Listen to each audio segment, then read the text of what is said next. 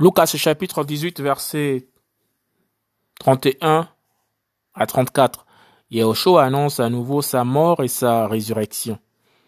Mais prenons avec lui douze, mais prenons avec lui les douze, il leur dit, voici, nous montons à Jérusalem.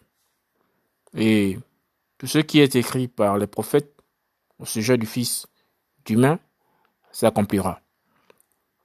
Car il sera livré aux nations et on se moquera de lui.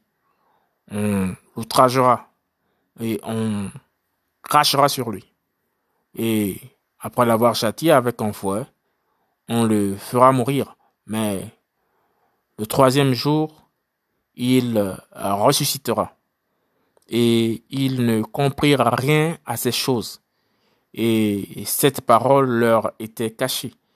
Et ils ne percevaient pas ce qui a été dit.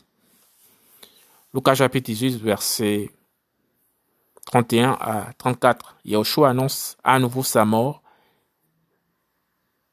et sa résurrection.